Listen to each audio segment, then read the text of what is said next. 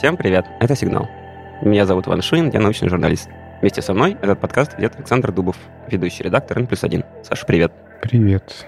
Продюсирует нас Алина Затомская. Спасибо ей. Сегодня она опять без микрофона. Но... Но с наушниками. Вы только что слышали голос Ильи Захарова. Привет, Илья. Привет.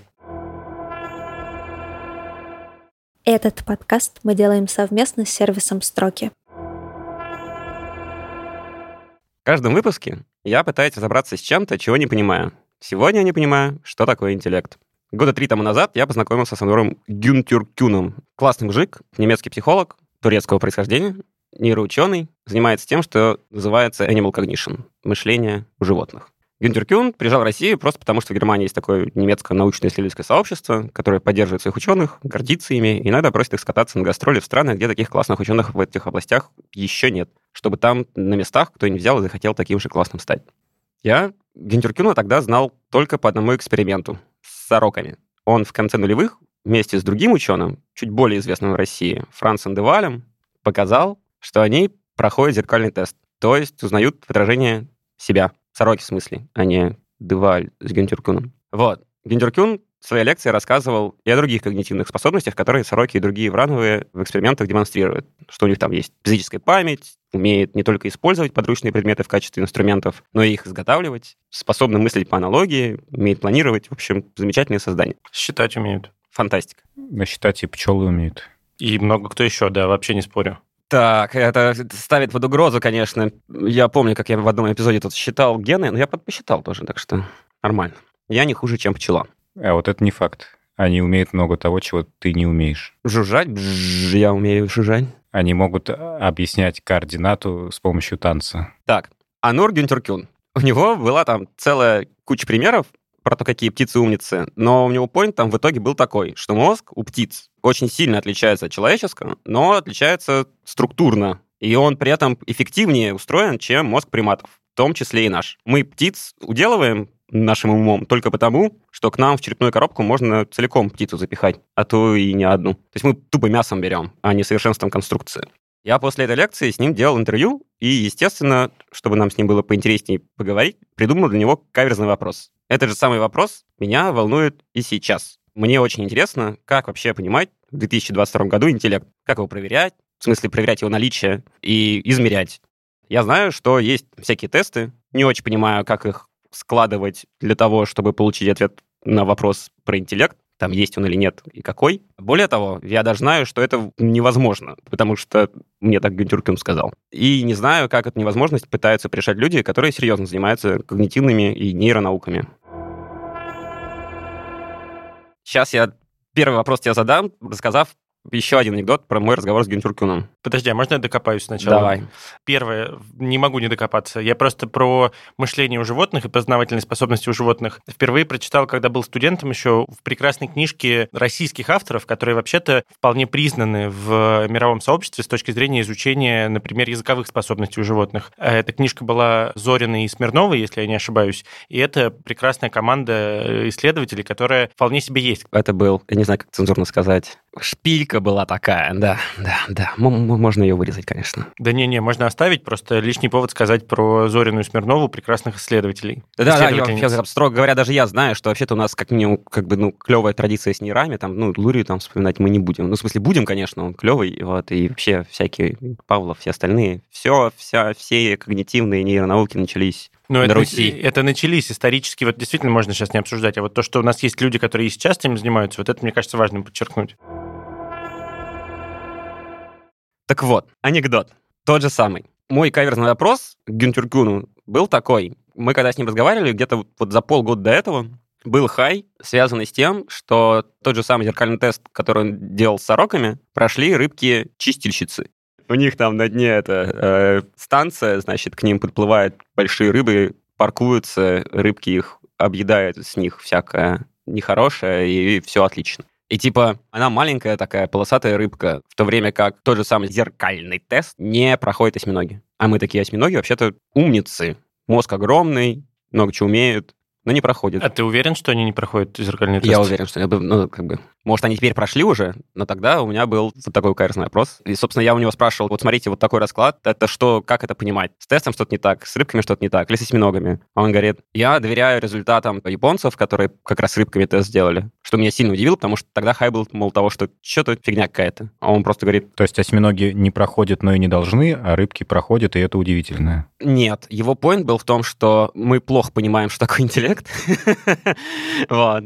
И типа это один из тестов просто. Вот осьминоги живут так, что им в зеркале себя э, не надо особенно узнавать, а рыбкам надо, просто потому что у них немножко среда обитания другая. Он потом еще мне привел, рассказал байку о том, что, например, курицы, когда проходят зеркальный тест, они типа не узнают себя, но ведут себя так, как будто что-то странное происходит. То есть он такой, вот видите, есть какая-то еще пограничная типа история, так что все не так просто.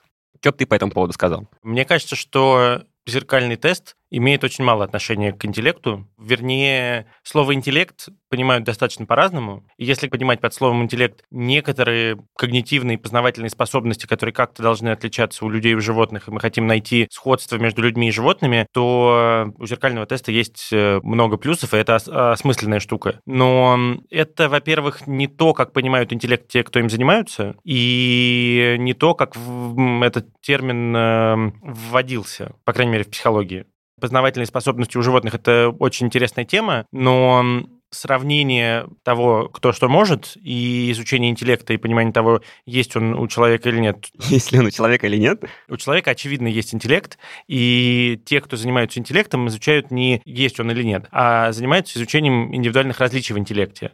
И здесь начинается длинная история, которую я могу начать рассказывать. А можно сначала все-таки пояснить немножко, что такое интеллект, что понимают ученые под интеллектом, и где граница между теми животными, у которых он есть, и у которых нету? Это не изучение интеллекта. Когда ты говоришь просто э, есть нету у животных, я бы в целом сказал, что одно из определений интеллекта – это способность решать задачи. Но если мы говорим про человека, термин интеллект у человека подразумевает, что мы говорим про способность решать абстрактные задачи. Если дать такую задачу, которую человек еще не решал, он сможет разобраться в ней. Это скорость обучения чему-то новому и возможность э, обрабатывать информацию с какой-то скоростью. Вот это интеллект. Вот с точки зрения изучения индивидуальных различий в интеллекте. Животные абсолютно точно могут решать задачки. Жалко, что невозможно описать мем словами, но есть прекрасная картинка. Давайте дадим значит, всем животным тест на интеллект и тест на умение решать задачи, и задача будет забраться как можно выше на дерево. Понятное дело, что обезьяна, там, если мы будем смотреть на слона, рыбу, осьминога и кого-то еще, обезьяна решит эту задачу лучше. Если мы будем таким образом смотреть э, на умение решать задачу, понятное дело, что у нас одни животные выиграют. Про это все шикарно пишет Франц Деваль, и ну, про различия между людьми и животными я лучше книжек не встречал. Угу книжки, которые он пишет, как раз про то, что нужно правильно сформулировать задачу, которую ты даешь животному. И зеркальный тест в этом смысле неплохая задачка, но она про самосознание, она не про интеллект. Это не часть интеллекта? Самосознание — это часть какой-то сложной психической жизни, того, что по-английски скорее называется mind. А тогда самосознание можно вот в этот mind uh-huh. каким-то образом включать. Но интеллект у человека — это на самом деле про решение задач. И если у животного нет такой задачки, как заниматься самосознанием, то не очевидно, почему мы должны таким образом говорить, есть у него интеллект или нет. Есть у него или нет психика, сознание, еще что-то, можно с помощью зеркального теста. А, а говорить про интеллект и решение задач, мне кажется, просто не совсем корректно. Вопрос насчет абстрактности задач. Ну, то есть забраться на дерево — это явно для животных не абстрактная задача, это вполне конкретная задача. Вопрос выживания. В каком-то смысле, да. Абстрактные задачи, которые животные умеют решать, это, я не знаю, там, складывать что-то. Нет, подожди, что, смотри, что, я такое понял. абстрактная задача для животного? Секунду. Ультимативный критерий все животные, которые есть на Земле, умные, в том смысле, что они могут забраться на дерево, потому что когда был Великий потоп, те, кто не мог забраться на дерево, утонули. А? Или улетели. Так, допустим, да, но это не про интеллект. Смотри, определение, которое я дал, не надо пытаться... Нет, я понимаю, мне, мне как раз здесь интересна степень абстракции. Я не пытаюсь подогнать под определение, просто явно это разного э, рода задачи. Не надо пытаться подогнать не под определение, а не надо термином интеллект у людей пытаться описать сложное cognition вот. у животных. Cognition — это не интеллект. Мышление, cognition, интеллект, intelligence ты тут еще mind решил не переводить, но вообще-то, насколько я понимаю, в российской традиции, после того, как Васильев Чалмерса перевел, надо говорить ум. Нет, mind я бы скорее перевел в данном контексте как психика, но это не самое простое слово для перевода. Короче, вот здесь вопрос очень важный в деталях определений, и ну, вот говорить про наличие или отсутствие сознания у животных я вообще не готов. Я у человека-то не знаю, что говорить про сознание, мне кажется, это бесконечно сложная тема. Угу. Про интеллект у меня есть набор вещей, я могу рассказать, как этот термин понимают, чтобы считать, что он что-то осмысленное Давай говорит с простого, про людей. с простого, смотри. Да. Типа, развели cognition и intelligence, сказали, что cognition — это способность решать задачи. Так? Нет, intelligence. Intelligence, познавательность. А cognition это что? Это познавательные способности, познание. К чему редуцируется? Познание? Да. Ни к чему не редуцируется. Ну, в смысле, пример познания у животного. Ну, это исслед... ты чего-то, новую терри... чего-то не умел делать и ну, научился. Или, да, что-то не знал про какую-то территорию и узнал про нее. Да. А, окей. Вполне. И потом пользуешься ей. Классически в Cognition входит память, восприятие, внимание. Это если говорить про человека. Но все память, восприятие, внимание явно есть и у животного. У животных с нервной системой вполне можно говорить и про память, и про восприятие, и про внимание. И у большинства животных э, можно говорить про эмоции. Хотя это не совсем Cognition в традиционном смысле, но все равно это часть того, как мы воспринимаем мир вот у нас есть зеркальный тест, он тоже не имеет никакого отношения к интеллекту. Ну, по крайней мере, к интеллекту человека никакого отношения Хорошо. не имеет. А какие базовые тесты проходят сущности с интеллектом? Вот чтобы можно было пришельцу дать. Еще раз, это неправильный вопрос. Ты пытаешься задать вопрос про наличие психической жизни и самосознания, и... Не-не-не-не-не, я именно типа вот, ну, как бы, смотри, у нас есть cognition, у нас есть intelligence. У животных cognition точно есть, значит, intelligence фиг его знает. Нет, вообще не так.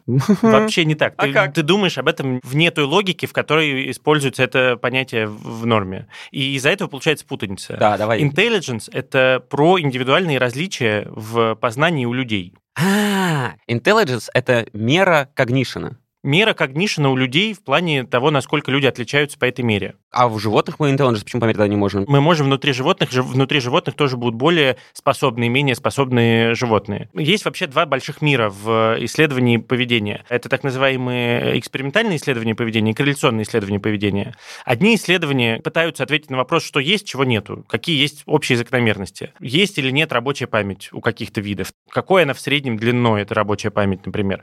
А, а есть большая область исследования, которая на такие вопросы не пытается ответить. Она пытается ответить на вопрос, кто и почему друг от друга отличается. И она в некотором смысле более прагматичная. Тот же интеллект, на самом деле, довольно прагматичная штука. Это, на самом деле, некоторая линейка понятие интеллект в психологии осмысленно используется тогда, когда оно используется для построения линейки, которая что-то измеряет в человеке. Измеряет способность учиться, решать абстрактные задачи и делать это с определенной скоростью. Вот. Окей, все, тест на интеллект — это не, не тест на его наличие. Да, тест Отлично, на интеллект хорошо. — это э, тест, который позволяет каким-то образом ранжировать людей. Это как рост. Можно ли понимать рост? Да нет, можно понимать рост.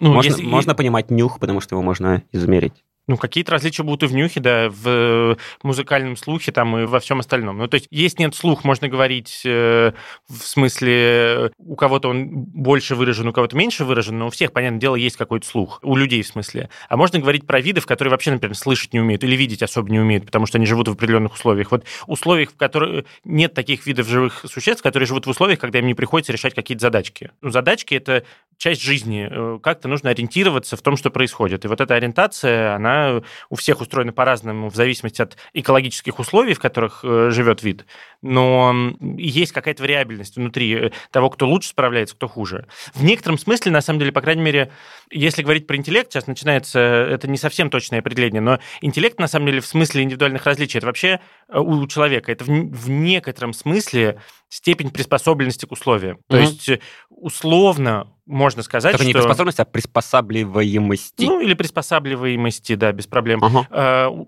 Условно говоря, интеллект выше у тех, кто лучше приспосабливается. У человека, понятное дело, такое сложное устройство общества и всего остального, что здесь есть куча возражений, но интеллект, э, к вопросу там его наличия, не наличия или осмысленности этой штуки, вот мы научились каким-то образом, какими-то тестами мерить интеллект, вы можете помучить меня по этому поводу да, еще. будем. Важно, что это не в воздухе существующая штука. Есть куча исследований, которые показывают, что она с чем-то коррелирует, с чем-то связана в реальном мире. Угу. Самое простое, с чем она коррелирует, это с успешностью обучения. Баллы интеллекта коррелируют с успешностью в академических дисциплинах. Но вообще-то есть исследования, которые показывают, что в некоторых меритократических обществах интеллект коррелирует, сейчас меритократических, в смысле в тех, которых людей оценивают по каким-то достоинствам. И это достоинство не принадлежность к какому-то клану или роду. И вот в таких обществах обществах интеллект коррелирует с э, средней зарплатой, например. Угу. Самые такие, ну не то чтобы спорные, это на самом деле довольно установленный факт, но его надо аккуратно интерпретировать. исследования, которые показывают, что интеллект коррелирует с количеством прожитых лет жизни. Отлично все. Во-первых, я только что понял кое-что про известную народную шутку о том, что если такой умный, что такой бедный. Данные показывают, что это не так. Ты такой, ты такой, видимо, друзья, мы живем в недостаточно меритократическом обществе. Так, хорошо. Я тебя перебил. Про количество лет жизни могу сказать, что здесь Философы живут долго. Люди, которые занимаются интеллектуальным трудом, в среднем живут дольше. И философы, безусловно, люди, которые занимаются интеллектуальным трудом. Здесь, правда, так как это исследования корреляционные, большинство из этих исследований, важно понимать, что нам не так просто говорить про причинно-следственные связи. И непонятно, почему люди с э, более высоким интеллектом живут в среднем чуть подольше. Правда, современная генетика позволяет что-то отвечать по этому поводу. Есть некоторые хитрые способы исследований, там, квазиэкспериментальные, которые называются там Менделевская рандомизация, например, которые позволяют показать следующее следующее. Каким образом можно было бы объяснять корреляцию интеллекта и количества прожитых лет жизни? Один вариант. Человек, который долго живет, у него что-то есть такое хорошее в организме, что и делает его здоровее, и он живет дольше, и делает его биологически более приспособленным, в смысле интеллект повыше. Короче, может быть, это общая генетическая причина. А другой вариант, может быть, люди с более высоким интеллектом каким-то таким образом себя ведут, что это повышает количество лет э, жизни их. Это выглядит разумно объяснение. Но, понятно, у нас есть какое-то количество разумных объяснений, да. мы не знаем, какое из них есть самое еще, разумное. Есть, да, есть еще третье объяснение, что так как мы только что уже говорили про корреляцию с количеством денег, чем больше денег, тем больше доступа к медицине, тем больше живешь. Вот хотелось бы иметь возможность э, выбрать между этими гипотезами. То же самое, кстати, про ученых. Если ты успешный ученый, у тебя довольно много денег, хороший доступ к медицине, поэтому ученые живут долго. Ну, в том числе, да, в том числе. Ну, в общем, короче, некоторые косвенные э, исследования показывают, что все три положения верны. Угу. То есть, если пытаться выделять отдельные факторы, каждый из них вносит какой-то вклад. И это на самом деле важно. Когда эти данные только появлялись, были люди, которые говорили, что, ну, очевидно, это все только потому, что умные люди лучше себя ведут. Другие люди говорили, нет, это все фигня, это просто про некоторую общую биологическую приспособленность. Угу. И сегодня мы понимаем, что и то работает, и другое работает. Ну, как бы в итоге непонятно, принесло ли нам это больше понимания, потому что все намешано в одну кучу. Ну, хоть что-то мы знаем. Хорошо. Личный вопрос ко всем У тебя есть интеллект. Спасибо. Есть возражения у кого-нибудь? У Саши тоже есть возражений. У меня просто вода во рту. А, то есть так бы ты что-нибудь сказал по этому поводу. Личный вопрос к тебе сначала. Ты знаешь свой IQ? Нет. Мерил когда-нибудь? Нет.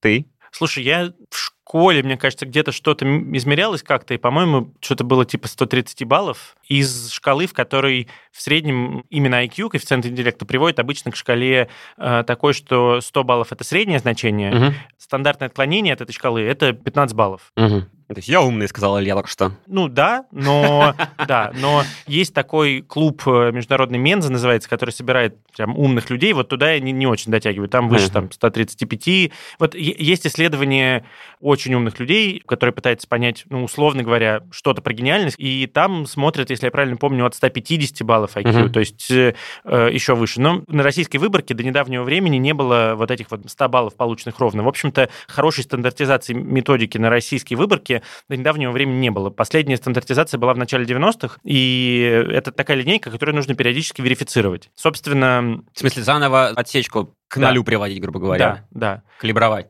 Да, и вот э, наша лаборатория этим занимается сейчас. Э, у нас есть данные, они еще не опубликованы по большинству школьных возрастов и по студентам. А, например, данные по 30-летним и как распределен интеллект 30-летних у нас э, отсутствуют пока. Угу. И это важно, потому что это линейка, которая как раз, когда придумывали первые тесты интеллекта и коэффициент интеллекта, это был коэффициент, который измерял твое положение относительно одноклассников. Он был для школы и показывал, кто как бы успевает так же, как люди в, этом, в среднем в этом возрасте, угу. а кто успевает больше. И на самом деле деле вот интеллект в этом смысле он про ранжирование. А, то есть типа нельзя по всему миру IQ сравнивать? Да, ну, в смысле, можно, но с э, кучей оговорок. Окей, просто потому что я вот лет пять назад IQ проверял, да, у меня там 150, поэтому я не знаю. Я думаю, нет. Я думаю, ой, нет, я думаю. Но это, может быть, был какой-нибудь старый IQ-тест, по нему поэтому у меня больше. Да, понятное дело, что в интернете, короче... В... Нет, это было не в интернете, на CD-диске приносили, на летней школе проходили. А, в лесу, да. И у меня не самый высокий, там были люди по 170, я такой, ну, понятно, хорошо, ну, это самое умное. У меня просто был следующий после этого вопрос, типа, да, что такое единица IQ? Твой ранг внутри какой-то популяции. Не, не, единица, в смысле, единица... Ну, в, один... чем, в чем измеряется? Да. Ну, вот, еще раз, это относительная линейка, которая угу. говорит, где твое место. В, в этом сложном мире. И тут еще один важный дисклеймер, который нужно сказать про измерение у тебя IQ, у меня IQ. Еще одна сложность заключается в том, что э, это классная линейка, которая позволяет нам что-то очень интересное узнать про устройство общества, про большие группы людей. Например, если у тебя есть задача отобрать самых способных тысячу человек из 100 тысяч, то это шикарная линейка, которая позволяет тебе сузить воронку. Но дело в том, что э, линейки, придуманные про живые системы, неважно где это, в медицине, в биологии, в изучении поведения у животных или поведения у людей, они гораздо менее точны, чем линейки в физике. И вот эта точность, которая работает на приличной выборке, когда нужно отобрать из 100 тысяч тысячу, она, к сожалению, начинает ломаться, когда мы говорим про конкретного человека. То есть ты таким образом сейчас сообщил мне, что мне не надо гордиться моим 150? Можешь гордиться, просто понимай, может быть, тебе в этот момент пришло вдохновение, может быть, тебе повезло чуть-чуть, может быть, э, ты лучше выспался и так далее, и так далее, по сравнению с теми, кто еще проходил тест uh-huh, uh-huh. В, в другой момент. И вот все эти факторы невозможно вычесть, когда мы говорим про одного конкретного человека. Это uh-huh. вообще большая проблема современной психологии и вообще наук, которые изучают живые системы, наук, в которых приходится использовать статистику для чего-то. Э, переход от групповых данных к данным конкретным индивидуальным – это большая боль, и происходит он очень медленно. А вот эти самые IQ-тесты, они же все, по идее, разные должны быть. Каким образом они составляются, и что мы таким образом получаем? Мы можем ранжировать какую-то группу людей, но, по идее, в зависимости от того, что ты будешь в этом IQ-тесте спрашивать, ты получишь на выходе ну, данные о совершенно разных характеристиках людей. Отличный вопрос, спасибо, потому что, на самом деле, как раз фишка в том, почему мы считаем, что это хоть сколько-то осмысленно, заключается э, в следующем. Вообще интеллект можно считать статистической абстракцией. То есть если мы возьмем 10 тестов, которые немножко про разные все, то мы увидим, что человек, который справляется с одним тестом, скорее всего, чуть лучше справляется и с другим, и с третьим, и с четвертым, и с пятым. И можно вот это вот чуть лучше справляется выделить в какую-то общую группу. И вот эта вот общая статистическая штука, способность справляться с разными тестами, в каком-то смысле она и называется интеллект. Причем, если мы возьмем 10 одних тестов и 10 немножко отличающихся тестов, или более-менее отличающихся тестов, и выделим вот этот общий интеллект из тестов одних и других, они между собой будут коррелировать очень сильно, там порядка 90% могут коррелировать. И в этом фишка, в том, что есть некоторое обобщающее свойство у человека, которое говорит о том, что он в целом способен к очень разной работе с информацией. Это не все, что есть в психике у человека, это не все, как решаются задачки человека. Там интеллект нужно отличать от рационального поведения, например, могут быть высокие баллы интеллекта, но человек может вести себя в бытовом смысле нерационально или глупо. Но, тем не менее, некоторая общая вот эта способность выделяется. Дальше сами люди, которые исследуют интеллект, и все считают, что вот эта общая штука выделяется, ее ну, невозможно не выделить. Дальше начинаются споры. А что это? Это некоторая биологическая особенность там, работы мозга, например, или это все-таки просто статистический артефакт, и это набор разных способностей, нет обобщенной способности, а есть много разных, и там, ну, есть экологические модели, почему они должны быть похожи между собой. Но вот сам факт наличия вот этого, это называется positive manifold, плохо переводится на русский. Э, ну, короче, то, что тесты коррелируют друг с другом. Мы же прогоняем людей через, ты говоришь, вот разные тесты. Угу. Все эти тесты чем-то похожи. Они достаточно разные. Там есть типа, какие-то разные школы, значит. А, типа, а как этих... вообще составить тест, чтобы в нем не было перегибов куда-нибудь уклонов, ну, чтобы мы тестировали именно то, что мы хотим, вот что является природой этой самой корреляции разных тестов друг с другом. Смотрите, давайте я попробую рассказать про структуру интеллекта, тогда, может быть, будет чуть-чуть проще ответить ага. на этот вопрос. Значит, общая идея, что если мы даем разные тесты, например, это могут быть тесты, сейчас очень популярная тема, изучать пространственные способности. Один из примеров теста на пространственные способности, когда тебе дают фигуру какую-то э, трехмерную, и потом говорят, а если ее повернуть там на столько-то градусов, как она будет выглядеть? И дают тебе вариант. Ты должен сказать как бы в голове провернуть эту фигуру. И, ну, одни люди лучше справляются с этой задачей, другие хуже. А, соответственно... Это такое пространство Мендельброта. Это называется неймдропинг. Да, это фрактальные структуры, которые к этому вообще никакого отношения не имеют. Там ничего не поворачивается. Мне кажется, что они двумерные. Короче, одна штука, вот пространственные способности. Туда же бывают задачки на, там, э, тебе показывают карту, тебе потом по этой карте нужно куда-то э, пройти, там, можешь ли ты ориентироваться по карте. Другой пример. Это просто скорость обработки информации. То есть просто тебе дают какую-нибудь простую вообще задачку, показывают палочку, и нужно сказать, влево она смотрит или вправо. И ты там сто раз пытаешься ответить на этот вопрос. И можно измерить время реакции, и вот скорость обработки информации – это другой пример теста, который тоже э, в итоге... То вклад... есть вратари хоккейные, они шибко умные? Да, Да, да. Ага. И Я про это сейчас еще скажу. Третий момент, который может быть, это способность к языкам. Словарный запас. Еще одна штука. Просто померить словарный запас, это тоже часть интеллекта. Короче говоря, есть вот наверху общая штука, которая разделяется на разные домены. Вот эти домены продолжают уточняться. Одно время был вариант, что есть там рабочая память, сколько помещается объектов в рабочую Мгм. память, скорость обработки информации. Но это, наверное, наиболее основные, которые есть. Пять насчитал. Да, это одна из достаточно стандартных систем, в которой там их пять. Можно выделить чуть-чуть больше, но все равно это будет крупное количество, меньше десятка, А, то есть например. мы знаем, что есть разные измерения, мы не знаем, сколько измерений. Да, мы не И знаем, не мы- знаем даже, не совсем знаем, какие. да, мы пытаемся, исходя из того, какого рода вообще задачи люди решают в окружающем мире, вот в этой части происходит творчество. То есть, э, например, тема последних там 15-20 лет – это именно пространственные способности. А между условно вербальными и пространственными способностями есть корреляция. Есть. э, Ага. Корреляция есть, и достаточно большая. И в этом смысле к вопросу о там, тех же вратарях или гуманитариях и технарях. Наличие Ай. этого позитив манифолда говорит о том, что с точки зрения врожденных способностей нет гум- гуманитариев и технарей. Скорее всего, если у тебя высокие гуманитарные способности, у тебя хотя бы средние, вообще, скорее всего, чуть выше средних способности технические и наоборот. И действительно в жизни получается не так, Подтвердили тезис о том, что человек талантлив, талантлив во всем. да, да. Спасибо. Да, ну, э, это тоже тезис, требующий подтверждения. При этом технари гуманитарии могут действительно существовать, но это скорее стереотипы, навешанные на людей с детства. А, и люди в них просто въезжают как бы. Да, Ага. страхи, которые у них рождаются в связи там, с плохими учителями, стереотипы, которые на них навешивают э, окружение, семья и все остальное. Вот в этом смысле технари гуманитарии есть. Социальный конструкт.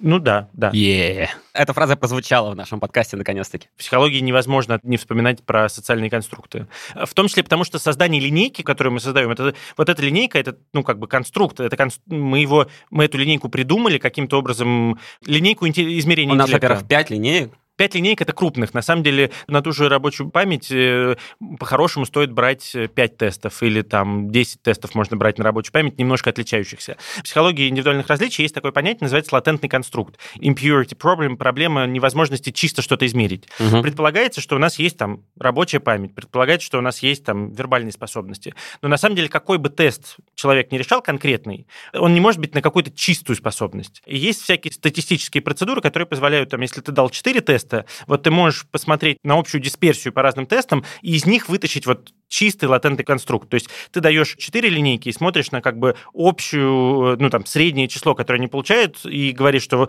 вот это то, что я на самом деле хотел измерить. Хорошо, смотри, есть набор экспериментов, есть какие-то представления о том, как поделить э, какие-то домены, значит, то, что мы называем интеллектом. Из этого что-нибудь вытекает? Что мы понимаем про то, что такое интеллект, исходя из того, как мы научились его измерять и, значит, какие корреляции там уже находим? Смотри, э, дальше мне проще говорить об этом на том уровне, на котором ну, я этим пытаюсь заниматься. Хотя сразу хочу сказать, что есть исследователи интеллекта, которые будут спорить со мной вот в таких формулировках. Но мы Ну, их в студию не позвали, поэтому да, давай, я, я в, в выигрышной ситуации. Нап- Например, мы можем вот выделить каким-то образом этот общий фактор интеллекта, он называется фактор G, general factor по-английски, и пытаться посмотреть, а есть ли, например, какой-то коррелят в мозге этого общего фактора интеллекта. Первые исследования нейробиологии интеллекта, достаточно успешные, показали, что люди, которые лучше справляются с тестами, у них мозги меньше активируются. Что это значит? Это значит, видимо, что нейронные связи, они более проработанные, они уверенные. Да, более эффективно. Это называется теория нейрональной эффективности. Что, что, что тебе не нужно возбуждать лишние зоны. То есть у тебя работает только то, что должно Без работать. суеты, в общем, работает голова. Ну Да, Если можно лениться, если можно сэкономить энергию, то мозг пытается ее сэкономить. Мгм. И ну, это было про потребление глюкозы в момент решения. Вот давали людям просто стандартные тесты, которые ты проходил и можно найти в интернете, и смотрели, сколько глюкозы потребляет мозг в момент э, решения этих тестов. И вот те, кто решил больше тестов, э, у них мозг в среднем меньше глюкозы потреблял. Потом то же самое показали с потреблением кислорода, с современными методами ФМРТ. С кучей разных методов показали, что в момент решения задачек меньше энергии тратят э, мозги у более умных людей. Более современный подход – попытаться понять, а за счет чего, вот, собственно, происходит это меньшее потребление энергии. И сейчас э, модная тема – это так называемая нейросетевая теория интеллекта, которая говорит о том, что если представить мозг как какую-то сложную сеть, то архитектура этой сети как раз лежит в основе того, что кто-то больше тратит энергии, а кто-то меньше тратит энергии. Это вот, собственно, то, что Гинтер Кун толкал, сколько я понимаю. Ну, это то, чем я занимаюсь. Мгм. Что это за архитектура может быть? Вот модный подход брать теорию графов, такую же, как, например, используют в социальных сетях, там инфлюенсеров смотрят, вот это все. Или это такая же теория графов, которую используют для поиска в интернете. Брин и Пейдж когда-то на основании... PageRank. А? PageRank, да. да. Вот, э, ну, PageRank — это хождение по графу, а теория графов, она еще позволяет какие-то общие вещи говорить про граф. Например, вот у нас есть сеть, граф и сеть — это одно и то же. Сеть — это набор узлов, набор точек и набор связей между ними. Вот если мы представим мозг как такую систему, то мы можем, например, э, оценивать какие-то обобщенные характеристики вот этой сети. Например, мы можем оценивать, самое простое, среднюю длину пути внутри графа. Сколько в среднем нужно шагов, чтобы добраться из любой точки в любую другую. Или мы можем оценить там, среднюю кластеризацию внутри графа, насколько примерно кластеров, насколько примерно группок разбивается сеть. Такие исследования показали, например, что в мозге есть общие какие-то правила, и есть так называемые хабы, крупные какие-то участки мозга, через которые проходит вся информация. Эти хабы примерно одинаковые у всех людей. И на самом деле эти хабы — это примерно то же самое, что теория шести рукопожатий в э, социальных сетях, ну, в социологии психологии. Ну, с одной стороны, она, экспериментально в том числе проверялась. На самом деле, другое объяснение теории шести рукопожатий, кроме экспериментального, что самый простой пример, любого человека можно связать с кем-то через э, его ближайших руководителей и политиков. Типа, если вы учились в университете, у вас декан когда-нибудь жал руку ректору, ректор на какой-нибудь государственном мероприятии жал руку президенту, президенты там большинства стран попережимали друг другу руки, это 2-3 рукопожатия, и до любого другого человека очень быстро внутри шести рукопожатий можно дойти. А если у вас нет высшего образования, то у нас для вас плохие новости. Жмите руки тем, у кого есть. Да. И вот эти хабы в мозге в каком-то смысле это вот как будто есть политики внутри мозга, которые там связывают нет, разные области. Просто есть иерархия. Да. И, собственно, дальше начинаются уже хитрости. Можно оценить так называемый индекс тесного мира, степень вот э, выраженности этих хабов. И э, вот этот индекс тесного мира коррелирует с интеллектом в мозге. То есть мы меряем у мозга индекс тесного мира, насколько вот там, как у него организованы хабы, и этот индекс, как некоторая штука, описывающая архитектуру работы мозга, она коррелирует с интеллектом. Причем даже не в тот момент, когда человек решает задачку. Вот если в первоначальных исследованиях было про потребление энергии в момент решения задач, вот у нас есть данные в лаборатории, и не только у нас, что даже когда человек сидит, ничего не делает, можно найти такие характеристики мозга, как сети, которые с интеллектом будут коррелировать. Правда, надо сказать, что если бы мы точно нашли что-то, что действительно является интеллектом, мы бы ожидали корреляцию там 70%, 80%. Тогда, ну вот он, интеллект. Мы нашли корреляцию сильно меньше, там 30-40%, но все равно неплохо. Другие исследования показывают, что, например, кроме вот некоторых обобщенных характеристик, таких масштабных, типа индекса тесного мира, или там средней длины пути, тоже там сколько шагов нужно сделать для переработки информации. Другие исследования показывают, что интеллект связан с так называемыми слабыми связями внутри мозга.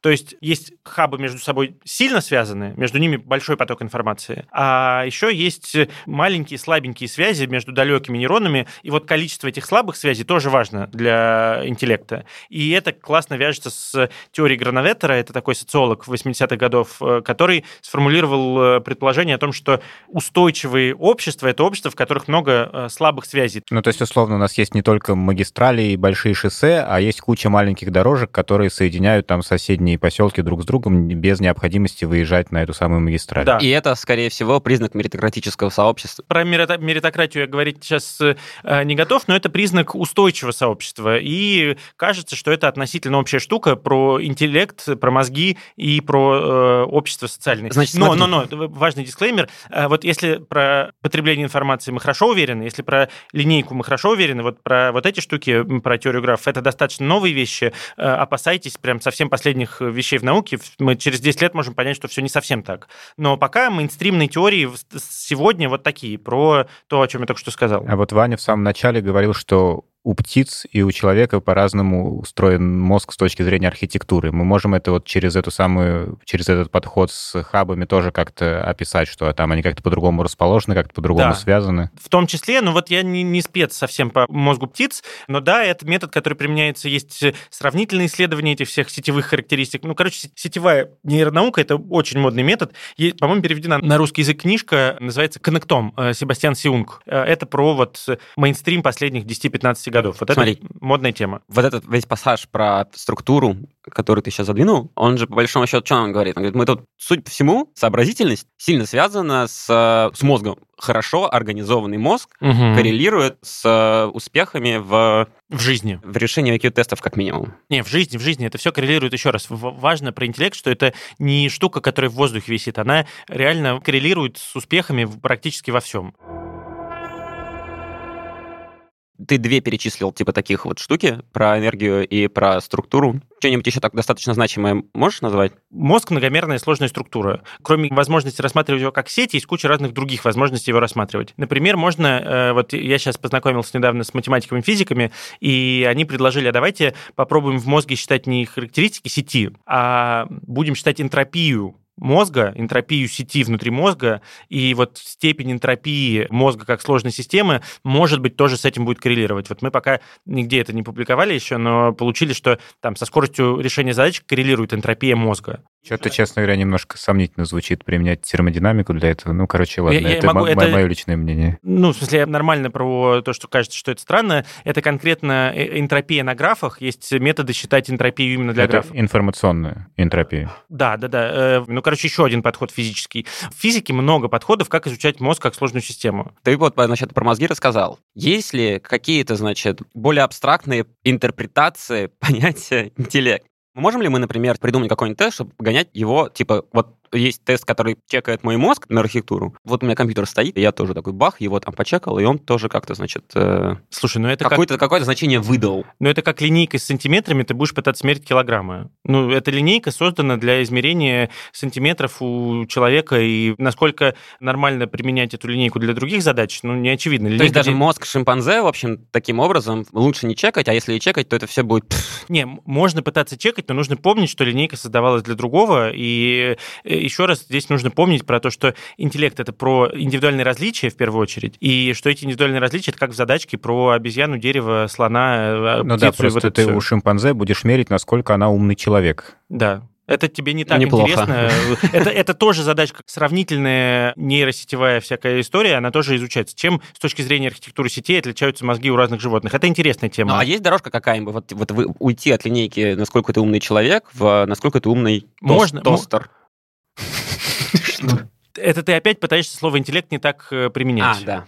Еще раз хочу подчеркнуть, что интеллектом индивидуальные различия не ограничиваются. И еще одна важная тема для изучения там, cognition и различий в cognition – это, например, управляющие функции, про то, как мы можем переключаться между разными источниками информации. Вот классические тесты интеллекта плохо это меряют. Или как мы можем оттормаживать ненужную нам информацию. Тоже классические тесты интеллекта на это скорее не заточены. Это, кажется, немножко другая штука. Или еще отдельная тема – это вот, собственно, рациональное мышление. Есть такой э, интересный очень исследователь Кит Станович, который пытается разработать линейку измерения нашей рациональности. И он как раз много говорит о том, что интеллект и способность абстрактно мыслить – это не рациональность, и различает там, что ну, могут быть математики, которые отлично соображают абстрактно, у них очень высокий интеллект, но в жизни творят э, всякую дичь. Разница между разумом и рассудком, да. И это все тоже есть, э, когда говорят про интеллект как какую-то линейку, ну, у нее есть ограничения, эти ограничения, если учитывать, тогда это очень полезная штука для понимания многих вопросов. А если не учитывать, то начинается путаница.